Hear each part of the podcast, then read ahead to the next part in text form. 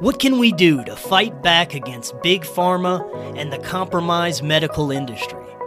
We can become healthy and break free from the perpetual cycle of being poisoned by criminal organizations like most pharmaceutical companies. Come check out what may be the most powerful antioxidant known to man C60 Purple Power. The benefits of C60 have been personally outstanding.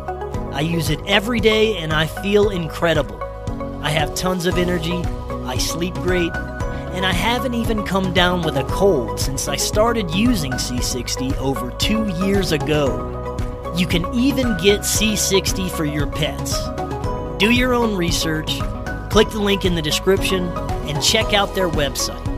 If you order from that link or use coupon code KNOWLEDGE10, you get 10% off your order plus free shipping.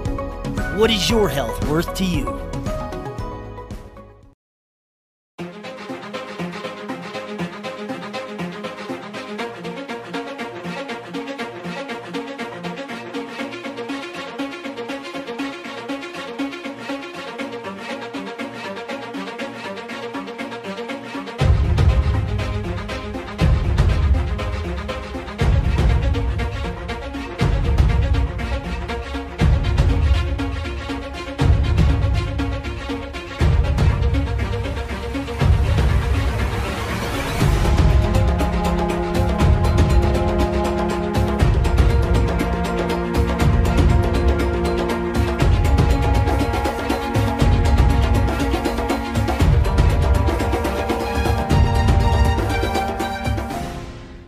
Back to Forbidden Knowledge News. I'm your host, Chris Math. Today, my guest is Mark Steeves. First, I have a couple of announcements. If you have a business and you want to advertise with us, email me. That's forbiddenknowledgenews at gmail.com. We're doing incredible productions for our affiliates, so definitely come check us out. Our website is forbiddenknowledge.news, also the home of the Forbidden Knowledge Network. You'll find some of your favorite podcasts from our community there, like Raised by Giants, Inception, Going Down the Rabbit Hole, and many more. Forbidden Knowledge News is always available on Rokfin, Odysee, Rumble, and all podcast platforms. But Rokfin is where you get our premium content. You also get all the premium content from every amazing creator on Rokfin, and there's tons of them. And you get that all for only $10 a month. You can also create a free account and get access to everyone's free content, including all of our regular shows. You just go to rokfin.com slash FKN plus to sign up, or just click that link right in the description. Today, I want to welcome back to the show Mark Steeves. He is an independent thinker, conspiracy sleuther, mystical explorer, and spiritual seeker. He has always questioned the official narrative, whether it was from the classroom, on television, or the world around him. He researches everything and anything that presents itself to his intuition. Mark, welcome back. How you doing? Excellent. Thanks for having me. It's always a pleasure being here, Chris. How you been? I'm excellent too, man. I always have a fun when we're having conversations. I had a great time on your show last time, and today I know we're going to get into some awesome stuff. You sent me an email, and uh, some of the topics that you have here is uh, skull and bones, and uh, it's kind of like a you said a synchromystic version of what could be behind this, and some other fun projects that you're working on that we'll get into if we have time for sure. Uh, but for the audience that may not be familiar with you, tell us a little bit about yourself, what led you to start the podcast, and then what led you to start your research into skull and bones. Mm, all right, cool. So, Mystic Mark is, is, how I refer to myself on my podcast. You don't have to call me that. Uh, my podcast is called My Family Thinks I'm Crazy. Uh, and it's a, you know, sort of an embodiment of all of the topics that I've been fascinated with and have been just sort of armchair researching. And now I have the great, you know, honor and privilege of interviewing people who have spent a lot of time researching a lot of really amazing different things and even just people like yourself who do similar things people who experience weird stuff like yourself. And you know i am no stranger to that world. I've had a few strange experiences and some of them have led me to uh, research skull and bones because I live in Connecticut, not too far away from New Haven, Connecticut, where Skull and Bones is located. So, uh, just being a college student, I ran into uh, one person in particular who filled me in on a story that goes all the way back to the 1800s concerning Geronimo and the desecration of his grave by someone that everyone's heard of, Prescott Bush, uh, the grandfather of George W. Bush and the father of George H.W. Bush. So, you know, this sort of troika of brilliant American uh, people there, right? The Bush clan or dynasty. And they all have made a strong impression on not just American history, but New Haven's history as well. And I found myself in the former home of George H.W. Bush on the day he died, uh, not too long ago. I think he died like a year before the um, whole pandemic situation happened. Yeah, I think he died in like 2018. And I was just delivering pastries like I did every Tuesday morning. I looked down at the newspaper and boom, it says, Hey, uh, George H.W. Bush passed away today, former resident of New Haven, 88 Hillhouse Avenue.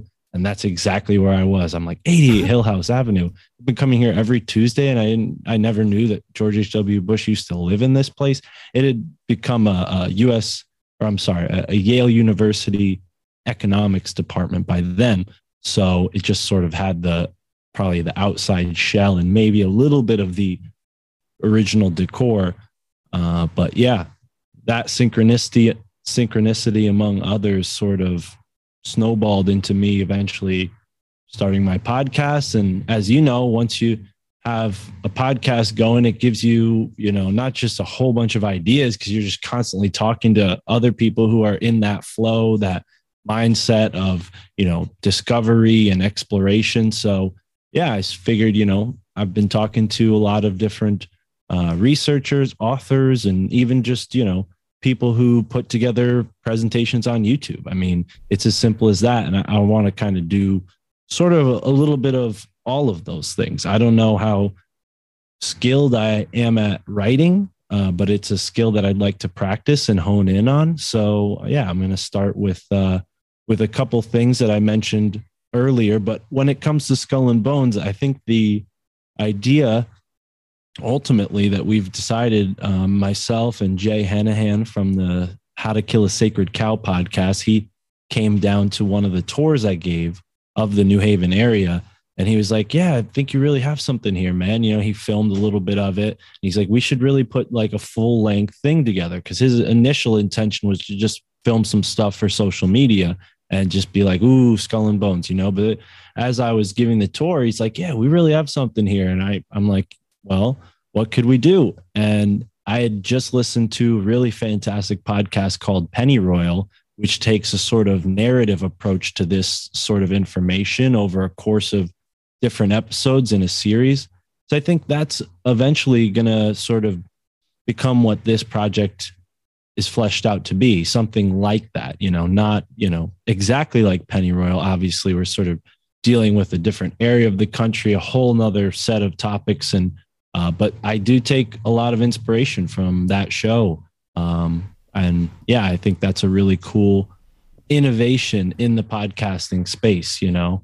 Um, so I've been doing stuff like that, just trying to diversify, I guess, yeah. but also finally have the time to work on some things like this. Well, man, that's a hell of a synchronicity with the whole uh, skull and bones thing. And I can't wait to get into this. And I'm actually going to learn a lot today because I have not done much research into uh, the actual Skull and Bones uh, secret society. I've you know secret societies in general, sure, but I don't really know much about this particular uh, group and you know the history and how it's connected to some of the things that you're going to talk about tonight. So, like I said, I'm stoked. I'm ready to learn some stuff. Uh, so, for the audience that may not be familiar with uh, the Skull and Bones Society, could you just explain maybe a little bit brief history about them and uh, you know what where they are uh, up until now? Yeah, so Skull and Bones was founded in 1832 by two gentlemen, uh, one Alphonso Taft and another William uh, Huntington Russell. And after their sort of post junior year trips abroad, uh, studying in Germany after they had spent the first three years of their college time um, studying at Yale, of course. They came back to Yale University for their senior year.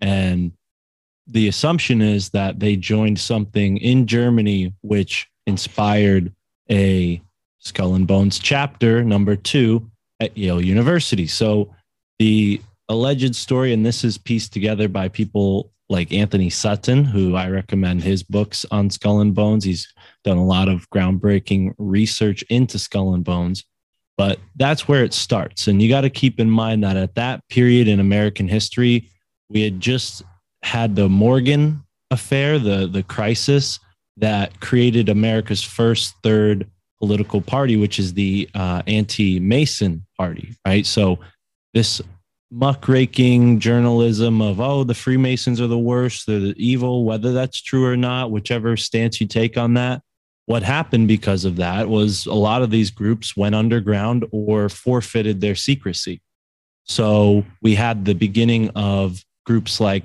phi beta kappa or delta uh, epsilon whatever all of these sort of fraternal organizations that made their way into the college system became what they were around this time because initially secret societies were fashionable.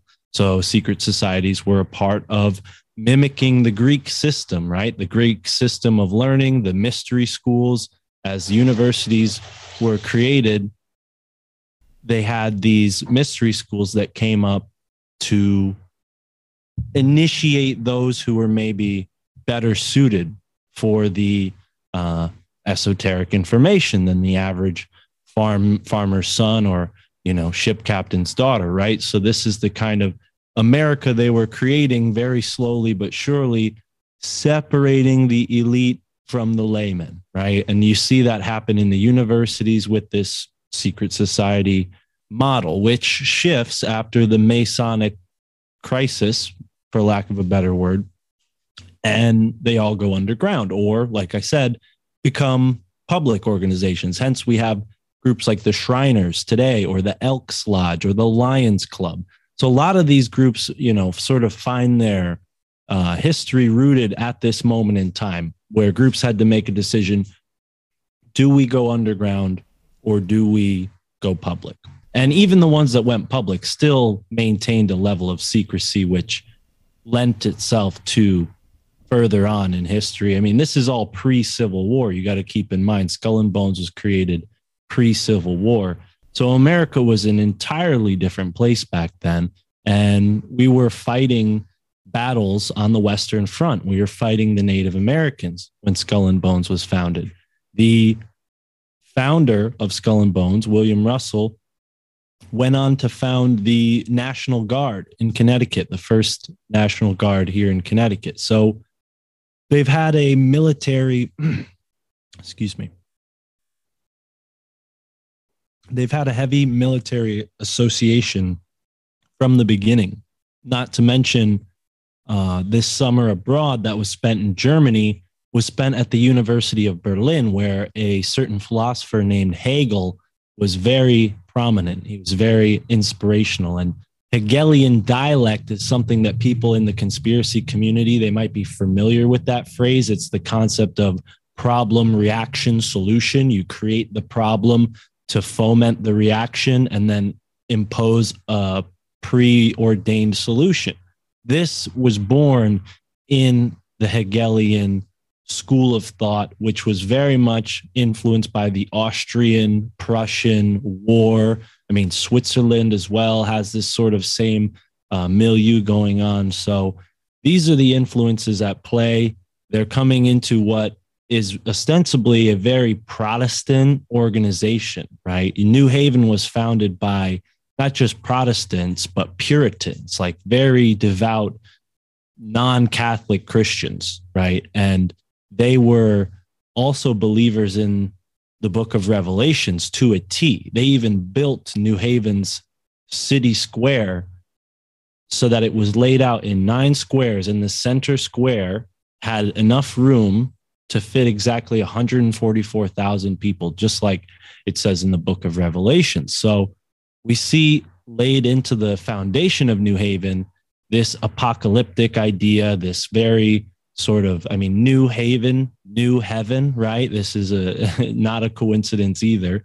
Um, so this is a perfect uh, incubator for a group like Skull and Bones. You know, they came in there to Yale University, a, a university that was you know christianizing the savage right? Because we have like i said these wars going on on the western front. Well that war started on the east coast and made its way across the west. And groups like yale university were a part of this movement to create the new atlantis. And in order to create the new atlantis they had to dissuade future inhabitants of knowing a history that is anything but their creation, right? So their alternate timeline that they created when they landed Christopher Columbus, this whole mythos, the first Thanksgiving, this is how we see, you know, this sort of mental virus spreading across America. And it starts with groups like Harvard University, it starts with groups like Yale University, and the people that were in power positions at the time of the founding of these two schools. And from those two schools, we have the establishment of every other Ivy League school from Dartmouth to Cornell to Princeton. And it's no coincidence that most of them, aside from Dartmouth and Cornell, are all situated on the same ancient indigenous ley line, the Acadian ley line, which I know you've spoken to Peter Champoux, so you might be familiar with his work in the Acadian ley line there. So, what I'm su- supposing, what I'm suspicious of, is that there's a sort of carryover from the old world of this concept of building a new Rome or, or you know, conquering the pagans. Right? You have to, in order to conquer the pagans, you have to build the new religious site on the old religious site, right? So this is what happened here in the United States. They took the mounds, they gridded them, they destroyed them, a la Ross Ben's work.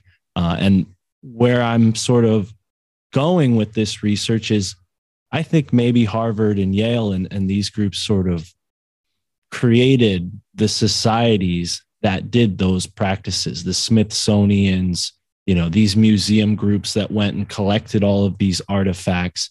And they're using those sacred objects to take the ancient spiritual ancestral inheritance away from the red man and supplant it right? And we have the largest concentration of petroglyphs on the east coast in the susquehanna river where i was uh, just this past weekend and one thing that really shocked me going there, and I didn't see the petroglyphs this time. I do plan on visiting them one day. But we went to the Susquehanna and we met with somebody who has visited the petroglyphs several times. And the story he told is that the petroglyphs on the Susquehanna River have multiple different cultures. They have Asian cultures, they have African cultures, they have indigenous American cultures writings in this stone, in this piece of granite that's in this ancient river. And take this story for what it's worth. It came from somebody who identifies as a leftist. So prepare people might get offended. But according to this story, the white race didn't show up. They never showed up to this petroglyph site when the ancient meeting place, you know. So, so whatever that's worth mythologically or symbolically, um, it's no coincidence that this site is not recognized by archaeologists. They don't recognize it as the largest concentration of petroglyphs east of the Mississippi. They don't want people to know how advanced the native cultures were on the East Coast. So this is part of what uh, you know the university system has helped to do. But I think as time grew and their organizations grew, they took some of their more arcane and less, you know, public things that they did and they put them underground and delegated them to groups like Skull and Bones. And we have newspaper articles that I've come across when using archive.org um, that talk about not just Geronimo's skull getting taken back to Skull and Bones, but other historical figures like the Apache Kid, who was another outlaw uh, who, you know, probably gave the uh, U.S. Army a hurting, and they had a big bounty on his head. And these Chicago businessmen went down on a hunting party, and they happened to run across him, realized he was an outlaw, and they snuck up on him at night and killed him. And then they sent his skull and femur bones to Yale University. And this is in like the 1850s. This isn't very uh, short after, you know, or it's not very long after Skull and Bones has started. So it seems that something is going on. It's not just native uh, American people that have their skulls in in the tomb at Skull and Bones in New Haven on High Street. Martin Van Buren, who allegedly is the only president who's not related uh, genealogically to the other presidents. Uh, he's the guy who created the phrase okay, which I think people use that f- phrase every day and they probably don't know where it comes from, but that came from him. Okay. Uh, and then there's also um, someone named the Russian Lady who has a bar named after her here in New Haven. Not to mention Geronimo also has a bar named after him in New Haven, a bar called Geronimo's, of course. and uh, and yeah, I mean the list goes on and on. I don't know uh, if there's a complete list out there anywhere, but it, you know the legends, the myths are there are multiple important figures from American history whose skulls now reside in the tomb. So why are they collecting these skulls? You know what sort of occult practices would maybe detail something like this? You know, do we have historical evidence for other groups using similar, you know, things like using skulls for this similar things and i found yes there are but maybe before i keep going i'll let you ask a question or two no, that's uh, that's super fascinating. It makes me wonder about the the how close a relationship, say Yale and some of these universities have with uh, institutions like the Smithsonian, who have been known to have uh, covered up certain instances and uh, evidence about indigenous people from our history and not only that you know the giants and and other things that they have completely rewritten mm. Well yeah we have uh, three figures. Daniel gilman who started john hopkins university. He started the university. And when i say started um, i should say he was the first president because there are multiple people that go into creating an organization like that. Uh, so he was the first president of John Hopkins University, the first president of the University of California. Uh, his peer, his fellow graduate, uh, Andrew White, was the founder of the Peabody Society, among a bunch of others. I mean, too many for me to recall. But these guys that graduated from Yale and, and specifically Skull and Bones between the years of 1840 through the 1940s, I mean, these were the movers and shakers. They controlled everything. We're talking about, you know, not just the military, we're talking about the oil industry, you know, we're talking about all of the East Coast connected families sending their children through Skull and Bones. And Skull and Bones is just one. I mean, there's nine secret societies within Yale. There's also its mirrored organization. You have Skull and Bones, S and B, right? Well, you also have B and S, Book and Snake. So Book and Snake is on the opposite side of the high street. So we have the beginning of High Street, which starts at the Native American Cultural Center. You go past down down past the Starbucks, past the art museum. It's a one-way street. And on your left, you'll see High Street, you'll see the tomb, right? And then you keep going and the road ends. You have to take a right turn onto another one-way street, but there's a walking path that continues and it goes past Yale's law school. It goes past the Book and Snake um, tomb, which there are several tombs in New Haven. They're classified as tombs because they don't have windows. They're buildings without windows. Um, so they have sort of like slits to let light in, but they don't have traditional windows. And at the end of this street that Skull and Bones' tomb is situated on is the uh, first cemetery in America. So sure there were burying grounds for sure there were like places where people were buried but this was the first official cemetery with a paved sort of path it was like the idea was that they were creating a garden of the dead right? There would be trees, there would be plants, there would be a path for people to walk, and every plot would have its own person buried in it, as opposed to before where they were saving space and burying people on top of each other, burying families together.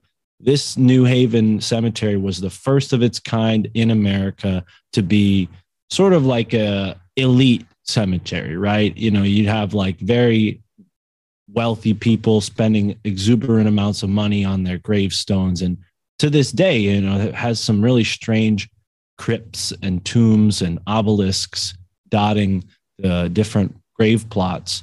And this is right at the end of the road from Skull and Bones. And we're told that Yale University has a tunnel system. So my thought has always been maybe they're using these tombs to enter into the tunnel and then they walk around the tunnels under the street. I don't know. Haven't gone that far yet. I haven't gone spelunking under New Haven, but it just feels to me like when you see this nine square grid, the way it's laid out, and I'll show you a screenshot uh, or a screen share if you'll allow me to, um, because it's really fascinating. You know, it brings to mind a sort of type of sigil number magic. Have you ever seen the magic square?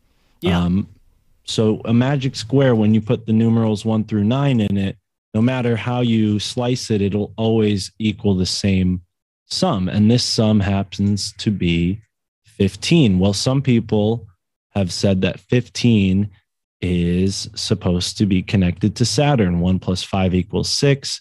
We have uh, multiple sort of layers of three, three times six, six, six, six. So I'm not exactly an expert or uh, you know someone who goes too deeply on gematria, but this is there for somebody to decipher themselves. Um, also, you see this placement of the numbers. This wouldn't make sense, right? We're we're looking at a map that is oriented west on the top side of the map, right? In old times, they wouldn't orient them like we do today, with the north being on the top they'd orient it with the west being on the top, right? So this is looking at New Haven from a sort of odd view, a sort of side view, I guess. Um, and you would think that they would put the numbers in it one, two, three, four, five, six, seven, eight, nine, if that's all it was, if it was just a grid meant to designate different parts of the city. Why would the numbers be all over the place like this if it's not a sigil? And there's evidence of this because the only square in New Haven to this day that has a name is Ninth Square, and it's right here, which would be counterintuitive if you were just numbering them in numerical order. You wouldn't put the nine there, you would put it in a corner because that's where the number sequence ends. So that's where I think some sort of sigil magic is going on. And the guy who laid out John uh, or laid out New Haven's um, nine square grid was named John Brockett. He was educated at Cambridge. He's related to a royal knight. He was a Connecticut uh, General Assembly representative, and he also helped settle disputes between Indians and uh, settlers. So, not to mention, he was a surgeon as well, which in those days was synonymous with a shaman, right? So, like what we would consider a shaman, what we would consider a witch doctor, a medicine man, uh, it's the same thing as like a folk healer. They were all doing uh, very similar things. And I mean, is it a coincidence that Yale University and Harvard have huge medical schools? You know, I mean, they come to this new world, they absorb all the native consciousnesses knowledge of plants, and then they go and boil them down, alchemize, alchemize, you know, these plants and turn them into like little pills, you know, right. and, and hook people on drugs. And not to mention like the actual drug angle that Yale University was founded and named after a guy named Eli Yale, Elihu Yale, who is a member of the Dutch East India Company, a governor of the Dutch East India Company, a very wealthy guy. And that's drug trafficking right there. Those guys were going to China, getting opium and bringing it back to Europe and America. So Man, I love this research. It kind it goes back to uh, to to kind of prove the notion that our forefathers were deeply involved in um, occult rituals, magic. They had uh, advanced knowledge of things like ley lines and energies mm. and sigil magic. And uh, you know, again, how deeply involved uh, were our forefathers? And you you know, we have arguments. Was it for was it nefarious? Was it for control, mind control? Control and enslavement of the race, or did they have a different idea in mind? Um, what do you think about that? Well, I think they were they were trying to carve out a new Atlantis. I think they had a lot of information going back thousands of years about what the new world was and they just gave us this impression that it was new. You know, we still call it the new world versus the old world and really, I mean, ancient history here goes back just as far as it does anywhere else on the planet. Uh, you know, if you look at the megaliths, the petroglyphs, I mean, and and you start to date some of the archaeological finds that they have here on the North American continent, it's pretty obvious that people have been living in North America for a really long time, and South America seems even longer. They were living there, which is counterintuitive because we're told that they all traveled over the Bering Strait, which uh, so many alternative researchers above my pedigree have pointed out, you know, fallacies to that narrative. So yeah, I, am pretty comfortable assuming and sus- supposing that the English, the Dutch, the Spanish, they all knew what was going on in the New World and formulated a plan. You know, we have this story uh, of the Spanish sort of coming on a very auspicious day and wearing feathers and you know the people there who they came up to i can't remember whether it was the aztec or the maya but they saw these people and they thought oh these are our gods. Look they have metal scaly heads and feathers coming out. This is the plume serpent you know? And i just i feel like you know that's too strange to be a coincidence. Whoever i cortez i think it was he knew what he was doing when he put those feathers in his helmet. They knew to do that. They knew to dress a certain way uh, because they were looking for gold. And, and I don't think gold is strictly um, of monetary value. I think it has a very clear technological value. Even in like our modern age, we're told that gold does really amazing things uh, in space crafts and whatnot if you believe in space i don't know. I just thought that was strange considering all the ancient alien stuff we hear about right? And then we have all yeah. this gold in south america. So they knew about the situation in south and north america. Uh, there were norse trades that went on you know the iroquois confederation the algonquin confederation up in the northeast. They had similar uh, dialects as the people who lived in scandinavia and ireland. So all this evidence that the old world and the new world have been connected way before 1492 right?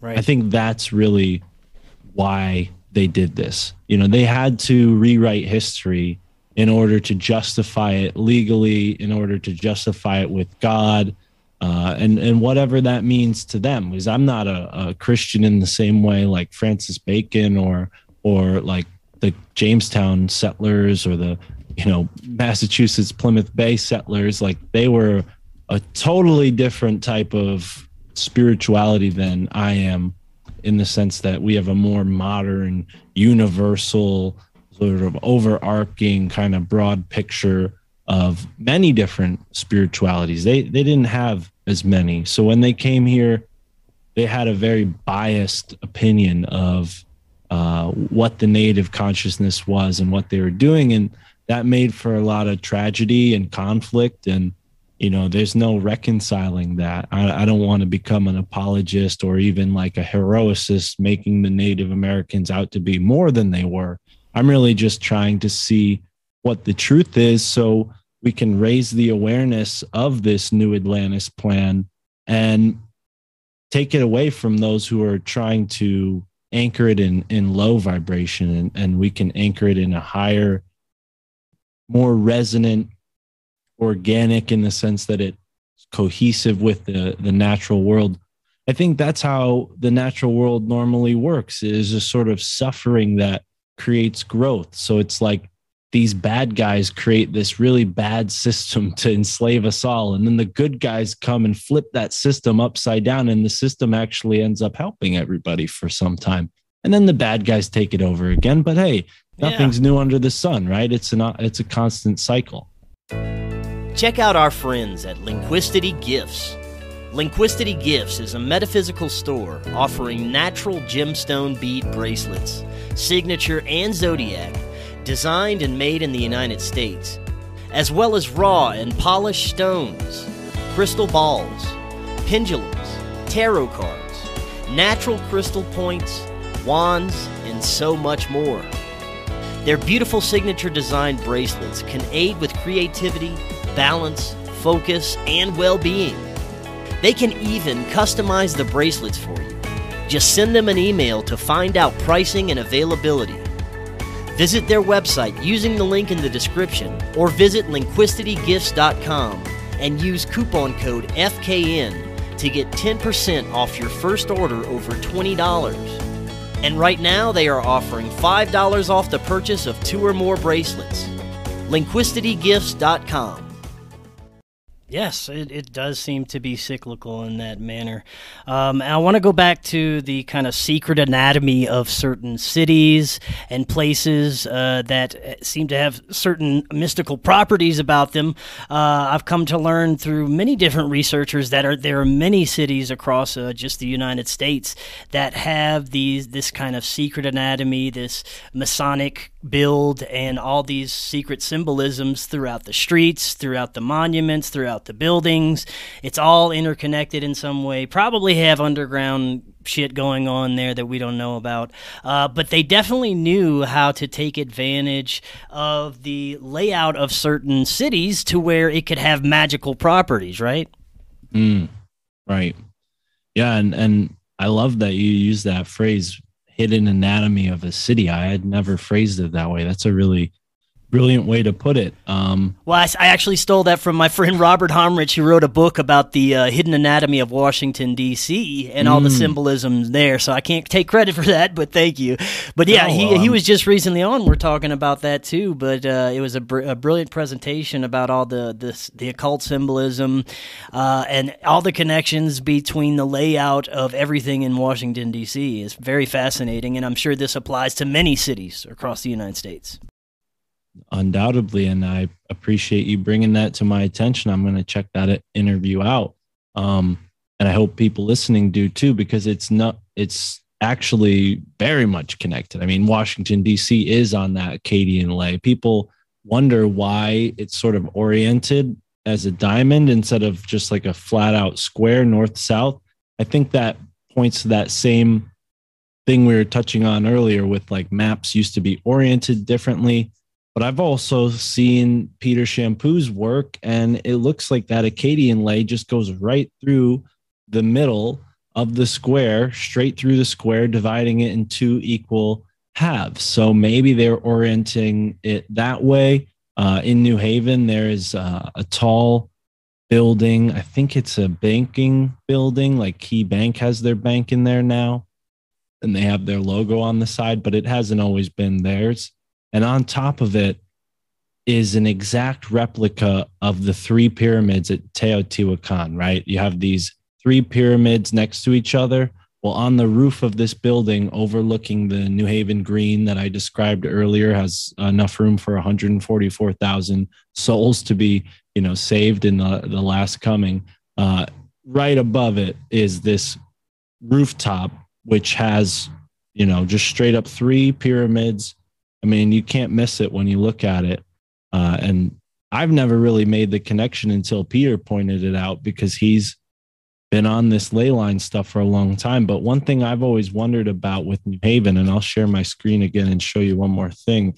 Um, is there these interesting like walking paths in New Haven on the uh, green? And they're sort of shaped like pentagrams. So I was wondering, like, oh, is this a pentagram you know, skull and bones, satanic, you know, yada yada. But I, I as much as they look like pentagrams, I'm almost wondering now if, in the same way that the whole city is a nine square grid like this, maybe the sigil is using those paths to, to connect different values that each square has, right? So they're sort of like tracing it across the center area and making a larger pattern that you can kind of like put over the walking paths and be like, oh, okay, that makes sense. Kind of like fitting in a, a puzzle piece, right? I mean, it's not as easy to see in this picture because of the trees, but it, you can kind of see there the the paths go all the way across the park on both sides. And on the other side of the park is three churches that have been there since pretty much the beginning of the settlement.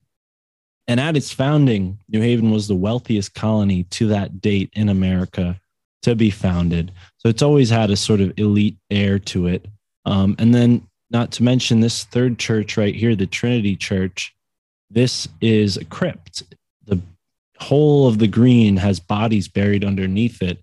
And underneath this church, they preserved the original cemetery floor because, you know, they kept adding dirt, adding dirt to the green and raising it. And, uh, and now recently there was a hurricane and a tree was taken over and a skeleton was brought up from the roots of the tree as it was knocked over. So that that gives you an idea. There's I think they wrote there's like 6,000 bodies estimated to be buried underneath the green and you might have seen in that picture in the lower right hand corner like they do music festivals all summer on that green and my girlfriend Tara before we started dating she actually had like a vision on the green um, which we talk about a little bit in this project I'm working on but yeah, it's it's really strange, man. Like I, I don't think that it's a coincidence that they build places like this with dead bodies underneath it. They're using their souls to mm-hmm. like fuel the energy somehow, like a necromantic temple, you know? Man, that is crazy. Man, uh, I want to go back to the uh, actual Skull and Bones and other fraternities in general.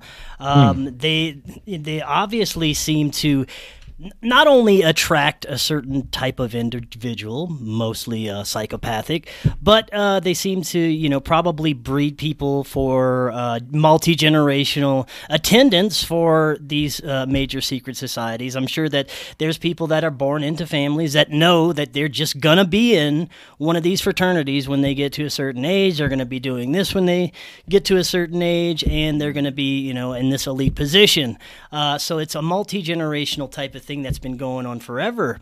And I wonder, you know, there's there's people going through these fraternities and coming out of them every day. They're spitting out new little psychopaths every day that are going to be in different institutions, different in things like politics, uh, into uh, Silicon Valley and the technical world, and different corporations pharmaceuticals. So they're still pumping out these guys every day from these secret societies. And I'm sure the ideologies that they've been teaching these guys hasn't changed much since like the, the Bush days, you know? Mm. Well, yeah, it definitely has that like puritanical vibe of like, you know, we are the saved ones and everyone else is damned to, you know, hellfire. it's like this really interesting uh almost evangelical. I'm not totally up on all of the correct terms uh, in Christianity. I'm I'm slowly learning the nuances and the differences. But if my understanding is correct, New Haven was founded with this hyper Calvinist energy, which is like uh, it's a form of Calvinism, but it's like super focused on like really just like feeling ashamed of eternal sin, right? Original sin. And like everything, like you're so screwed, you know, you have to make every day of your life about appeasing God. And like, but it, co- it sort of creates this reverse psychology where people are like, well, if I'm so evil already, I'm just going to be evil and I'll make up for it tomorrow on Sunday, kind of thing. Like sinner today, saint tomorrow, you know? And you even have this image on the building in New Haven itself, this like juxtaposition on the Yale Law School there's a man clutching a Bible, sort of hunched over, and like you could see nothing next to him. He's just dressed plain and clutching a Bible with like all his strength. And then to his back is another figure hunched over holding a drink that says like XXX. He has like a smoking pipe on his boot. He's got like gambling cards on his lap. He's got like a skull next to his shoulder. Like really strange iconography to be on a law school, let alone the law school that both Bill and Hillary Clinton graduated from.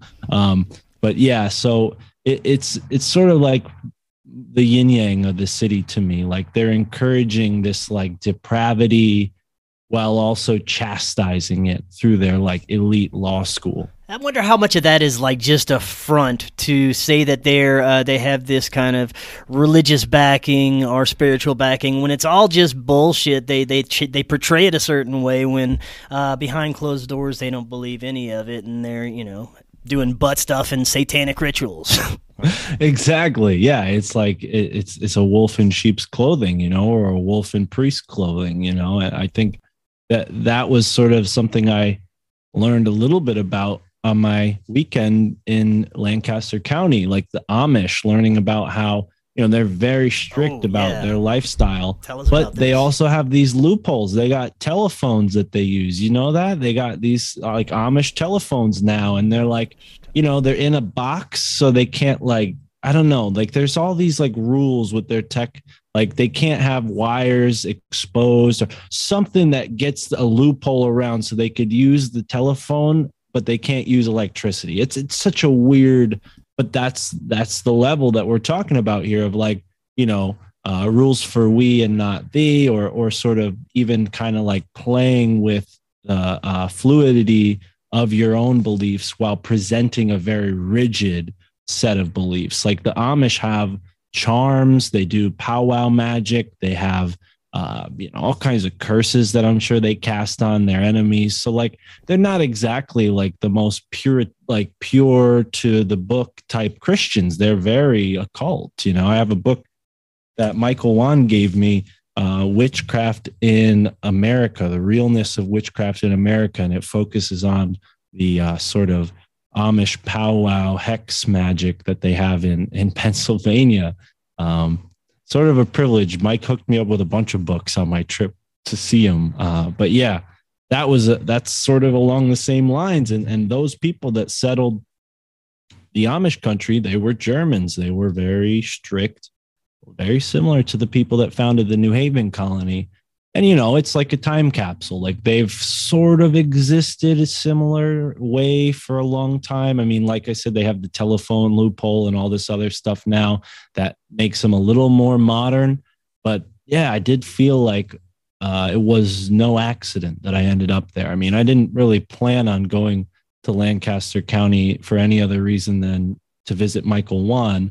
Uh, but yeah going there synchronistically i learned things that are fitting into my skull and bones research and that's just bound to happen you know? Anybody listening to this when you go and look into the weird hidden history of your own backyard you're going to find strange stuff and you're going to find parallels to that in other places which is why you know listening to me talk about this might excite something in you or whoever's listening. I know you're going on a, a hell of a trip. I don't know if you've already left or you've done I'm some doing my local show filming first but uh, we're getting we're getting started Right on. Well, cool. Yeah, and I think that's you know something that you're going to see for sure, like the the synchronicity of the road and and finding yourself in places that maybe you weren't aware of had this occult energy. Yeah, man, that's it's so crazy. I'm sure uh, any visit with Michael Wan is going to bring tons of synchronicities. Uh, I love Michael and I love the the work he's doing as well. So, what is it exactly that did bring you to to Amish country and to to visit there? Well, Mike is staying at a place called Nome Countryside. It has an Airbnb within it. So people listening, if you want to go and taste it yourself and, and get out and like experience this, it's not hard at all. Just go for it. Um, I actually put the Airbnb link in the episode description of the show Mike and I do together called Your Handbook for the Apocalypse. But that's what brought us there. Him and I co host a show together, and it consists of phone calls between him and I. Uh, using my mixer, I'll call him up and he'll either be like hiking or driving or just like walking around talking on the phone. And, and that's our podcast. For him, it, it's kind of like a like a relief because as much as he enjoys being on podcasts over and over and over again, being in front of a computer sort of drained him a little bit. So, like, the less Zoom meetings, the better kind of thing. So, our podcast has like a different feeling to it. It's not always the most polished because it is a phone call, but you know, just talking to him every week, we kind of built this like synchronistic rapport as you do with friends. Like things start happening in your life in their life, and you sort of come together. Uh, and that's exactly what happened on this trip. We drove down there and um, we went to get coffee. And I said, let's do, you know, some randomness. Let's, let's pick where we're going to go, but let's be random. Let's not like think about it. Let's just let it come to us. Right. So Mike was initially inspired uh, by that and was like, I got an idea. Let me look at your charts. So we, he looks at our charts and we're kind of sitting there. And then he's like, okay, take a, a thing out of a bag. He's got like this really awesome, and I would love for him to describe this. So I don't want to talk about it too much, but the starboard that he has, he's now uh, going to be very soon selling smaller, like a, your own version of a starboard. So you can buy your own starboard so he gave us the the game pieces, and we're kind of like fiddling around and pulling one out. Uh, game piece might not be the best term for it, but we pulled one out that had a Saturn symbol and one out that had a Neptune symbol. And Mike did some like astrological calculations and was like, "Let's go to the Serpentine Barrens." And I'm like, "Okay, let's do it." So we drove to the Serpentine Barrens, and I mean, if you don't know what serpentine barrens are, they're very strange places uh, where the geology is all this certain type of stone called serpentine, which makes for only certain types of plants being able to grow there. And in the East Coast, we have a bunch of pretty much like lush, like woodlands, like a lot of like weeds, and like especially this time of year, the overgrowth is like thick, you know. But here it was like grassy you know, sparse trees. Probably looks like like Texas a little bit, like eastern Texas, the way it's kind of like scrabland, scabland kind of. Mm. Uh, I don't know the right term for it, but we end up in this like weird, strange place. Lightning storms like on the horizon, and then I get a strange message on Instagram that's like somebody trying to channel us about this like goddess named Tak, and I'm like, huh? you know, and like I'm not doing the story justice, but all these things like came together in this way. And uh, once Mike and I get on the podcast, we'll probably break it down one by one. But yeah, just exploring and like having a, a an experience in the, you know, outside of the frames of conventional time. Because so many people like they go out and they schedule their day like A, B, C, D, E. Then we're going to do this. We're going to eat. Like we really like we're as unprepared and unorganized as possible. But we had a great time and we made it back to the truck before it started downpouring just in time. Uh, we went down to this part of the Susquehanna River where they have all these big rock islands that you can kind of like jump along. It's just, you know, might take a little more reflecting because I just got back last night. Yeah. Uh, before I have like sort of like a silver lining to the trip, but yeah, so far it, you know, that's that's what stands out. And I got to speak to an Amish person for a little bit, which was cool. Uh, he came by on his horse and buggy and asked me where I was from. Sweet, man. Yeah. Uh, it's the Amish that do the the Rumspringa thing. Yeah, yeah. The Amish is like a sort of um, it's like a i don't think they consider themselves they don't call themselves that name they call themselves mennonites and there's a mm. bunch of different types of mennonites i think uh, there might be other groups that are similar to the mennonites that don't go by that word but uh, yeah they're they're they're the same ones that do the rumspringa and i'm almost certain that like like to the point about the telephone like they do some wild stuff. Like some of them do rumspring and never come back. Like they just become like normal american citizens or they become like homeless drug addicts which uh, is kind of sad but yeah there was some kind of documentary about that that i saw i need to watch a few that. years ago i heard about yeah it yeah man, yeah i don't know too much about that but they did seem like like mike juan said they're like cats. Like you got to be, you know, they're friendly, they'll wave, but you could scare them off real easily. Man, that is crazy. It's like a whole different type of uh, world when you're interacting with that stuff. Mm. Uh, now, before we move on to some of the other stuff you're working on, uh, any any other interesting tidbits that you found out about Skull and Bones, or anything else you'd like to share about that? Yeah, and I mean, what we just kind of talked about is a little bit about about what uh, I'm doing with the scene. So if you want, we can go back to um, the skull and bones stuff, or we could stay on the scene. But the skull and bones, yeah, there. I mean, there's a lot. Uh, there's so much that I couldn't spend more than one or two episodes talking about. It's going to be a whole series. Uh, probably be an entirely separate podcast from my family thinks I'm crazy. And so far, we've already had a couple really interesting guests that we've interviewed. Troy McLaughlin has added some of his research to the project. Um, my friend Donut uh, he's got a really cool YouTube channel, Donut. Hit us with some skull and bone symbolism in pop culture. So we're starting off, you know, one by one, and and it is going to be a visual documentary too. So there's going to be like a podcast and a video uh, documentary that goes with it. So high hopes, big plans, but I think Jay and I can accomplish it.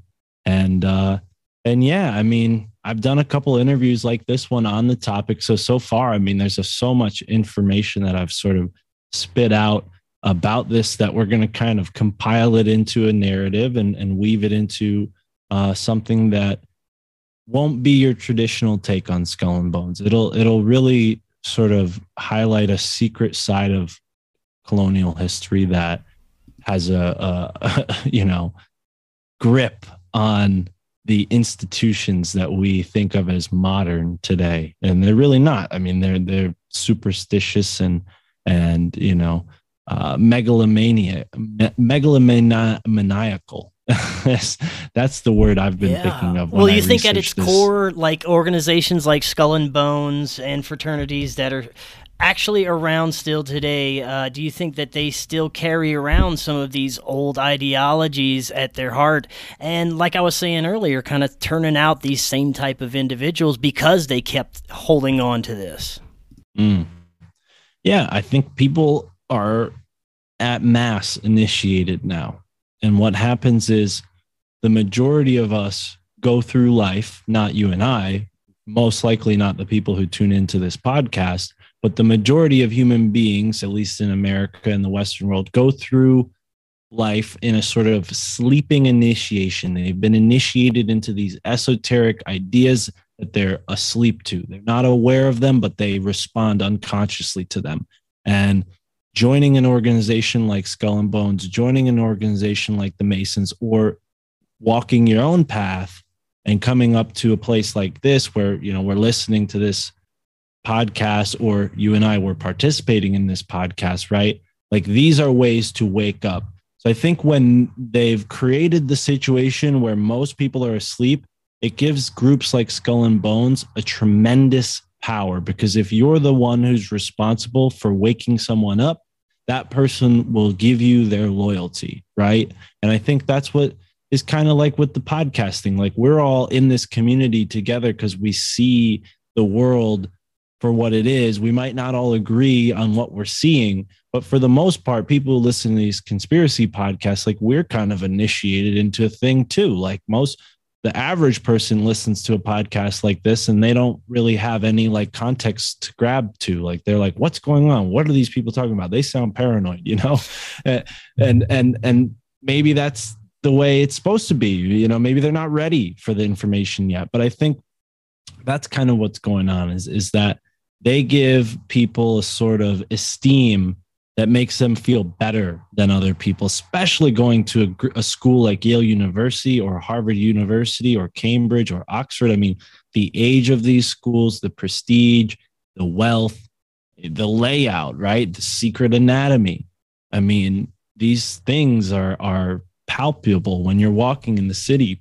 Not to mention, it's the Elm City, which the elm tree has its own occult significance. It's also related to the planet Saturn. Um, so yeah, I think they they definitely create a sort of atmosphere that bl- lends to uh, hierarchy that resembles the pyramid. And that's their symbol for a reason, you know, this pyramidal consciousness. Um, I, for one, I think all of us should be in a circular consciousness, a whole equal consciousness, you know, people holding hands in a full circle, not, you know, one man on top standing on the shoulders of everyone else, right? So this is how they maintain that, keeping people asleep, and they need pawns. They need people to take their place when they die. So they use groups like Skull and Bones to maintain this elite hierarchy, you know, and I've known about the elite hierarchy, but I'm not saying it's only skull and bones. You know what I mean? Like again, we're sort of in this stupor, this sleep, and we recognize things like, oh, there's an elite agenda. And people want to get into these camps of like, oh, but it's this group and only this group. And what I hope to show with Skull and Bones is and this project is that it's not one group or another group. It's the system itself. It's the society itself that creates this atmosphere, this um, you know momentum of energy that goes in a certain direction. And all they have to do is set the wheels in motion and they end up on the upswing and everyone else ends up on the downward spiral. And thanks to podcasts like yours and the one I do I hope people can begin to spiral upwards you know and spiral out of that downward spiral and, and into a sort of higher state of awareness and a higher state of consciousness Man, I think that that's exactly what's happening with people right now. Um, I, there are so many wonderful podcasts that I'm listening to now that didn't even exist a couple years ago. So, so many people talking about this stuff and building their own new systems, hell, building their own farms, their own businesses, their own forms of entertainment. So, uh, people are starting their like a, a, new society under the the crumbling one that we have.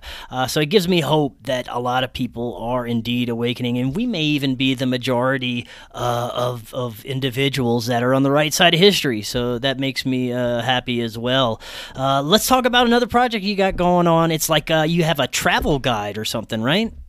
Yeah. So what I did driving down to Lancaster was sort of like an experiment. You know, I, I've only been able to navigate uh, this far for only five or six years. I mean, I've been driving since I was 18, but most of the cars I had up until I was 25 couldn't make it out of my own town, let alone the state. Like I was driving junker cars.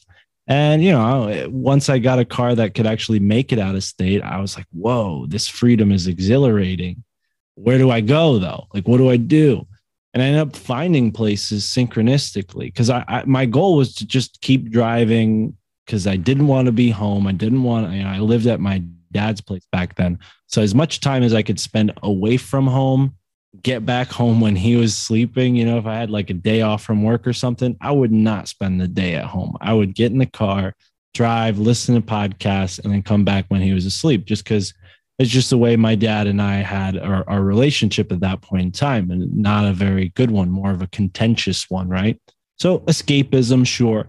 But I'm I'm exploring and I'm I'm dealing with some like really deep emotions. I'm dealing with like what am I going to do with the rest of my life? You know, like I don't have a, a you know, savings. I don't have uh, investment in some sort of education. I just have my own experience to go off of. And I start finding these places and I realize like there is something that's going on on these journeys. And it's like, it's like dream walking because when I was driving, I was able to tap into a, a state of consciousness that I think people who are athletic or maybe even martial arts like yoga uh, different breathing techniques like people can tap into this type of consciousness aside from driving. But every, for the most part like many people can relate to driving right? Not everybody drives i understand that. But many people can relate to that feeling even riding a bike too. It's sort of like your body takes over and your mind is allowed to wander. And this is like a dream walking and what I want to provide for people with this book is some tips and some tricks, maybe some clues to begin the process themselves of dream walking and how to actually go about planning a day from this dreaming state of consciousness. So instead of being so logical about things like, well, I'm going to be hungry at this point, so I want to pack this. And like anytime I've ever tried to plan for something, it's not worked out. And I think other people can probably relate to that, like that idea of like, oh, I tried to plan and it just didn't work out the way I thought it would. And maybe some people have mastered uh, the art of like following through with plans, but I, I think there's a sort of fun in dealing with what happens, right? It's just sort of like bump in the road and you got to, you know, figure it out from there. So that's really what the scene edition one is going to be about. It's going to be about uh, how to gain the awareness and attune your focus to, you know, what's really important as opposed to the mundanity of your life. Um, set your t- intention, designate a time so that your family or your obligations aren't going to get in the way. I, I know people with kids might not be able to do this. If you're if you're lucky, you can you know let the kids stay with the you know parents for a day or something or relatives that you trust, whatever. Um, but this is something is best spent alone or with your loved one, like your you know your significant other, and you want to figure out a way that's comfortable to impose randomness. So this app Randonauts was popular for a while. I never had any success with it. I couldn't figure out how the app worked. Maybe I'm just, you know, a luddite or something, but yeah, I, not for me. I think people could use that app in this sort of way. And I think that's what the app was made for. But I found that you can use dice, you can use a coin, you can use really anything to provoke randomness in your decision making. And like for instance, if you're coming on a road and you have several options, uh, have a dice in a cup and roll the dice and just designate one fork in the road odds and the other one evens. Roll that dice in the cup so you're not like looking all over your car for the dice. And then just say, okay, we got odds. We're going to take a left.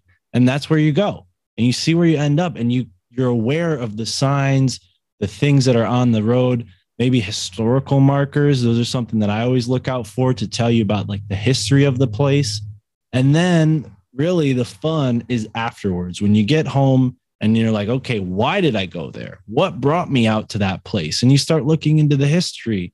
And you're like, oh, wow, there used to be like this weird factory over there. Now it's shut down. And in the 1700s, people were doing this. And you start to put piece the story of your backyard together and then the next time you go out now you have sort of idea of what was there and maybe you go back to there and you find something new. Maybe you go to an entirely new different place. I mean it's literally endless possibilities. I think people have trouble with getting in the right mind state to be able to find this stuff. And it's not difficult you know people probably do it by accident more often than not. And maybe someone will get this book and be like oh i already knew this. Um, but not only are, are you going to get kind of primed to go on your own journeys, but I want to also include different symbols and things that I've found in the natural world. And maybe these symbols might not mean the same for you. And especially if you don't live in the same place as me, because they're like plants, animals, minerals, those are all very specific to certain places. But these things come to us on our journeys as symbols, as omens. And and you'll see a bird that's significant or you'll encounter an animal running across the road that's significant. I mean, two weeks ago, Tara and I saw bobcat crossing the road. And then this week, you know, we ended up on Wildcat Island in the Susquehanna River. I don't think that that's a coincidence. If I hadn't found out that that was called Wildcat Island, I would have never known. I had to look at the map, right? So it's kind of like, you know, a mix of different skills and it's meant to be fun and it's meant to give people uh, sort of an answer to like the weirdness of life in the past two years. Like you can't, you can't like go to Six Flags and experience freedom the way you could in 2015. Like going to a roller coaster or amusement park might have been fun. But for me now, like I don't want to do anything that has to do with other people. I don't want to see anyone wearing a mask. I want to get out into nature and do fun stuff. And I think this is a great way to do that. And you don't have to go into a state park or even a national park. You could just drive around, man, and find a place. I mean, there's so many little pockets of wilderness in your own town or or in your county and and places with history too. I mean, even if it's not like a spectacular vista or something, like maybe something really strange went down in this area. I saw a sign while Mike, Tara, and I were driving to those serpentine uh, serpentine barrens that said something about a kidnapping. A woman named Mary Parker was kidnapped, and this was part of the sort of anti-slave movement. They got a big sign on the side of the road. Oh, the 1850s, Mary Parker was kidnapped here.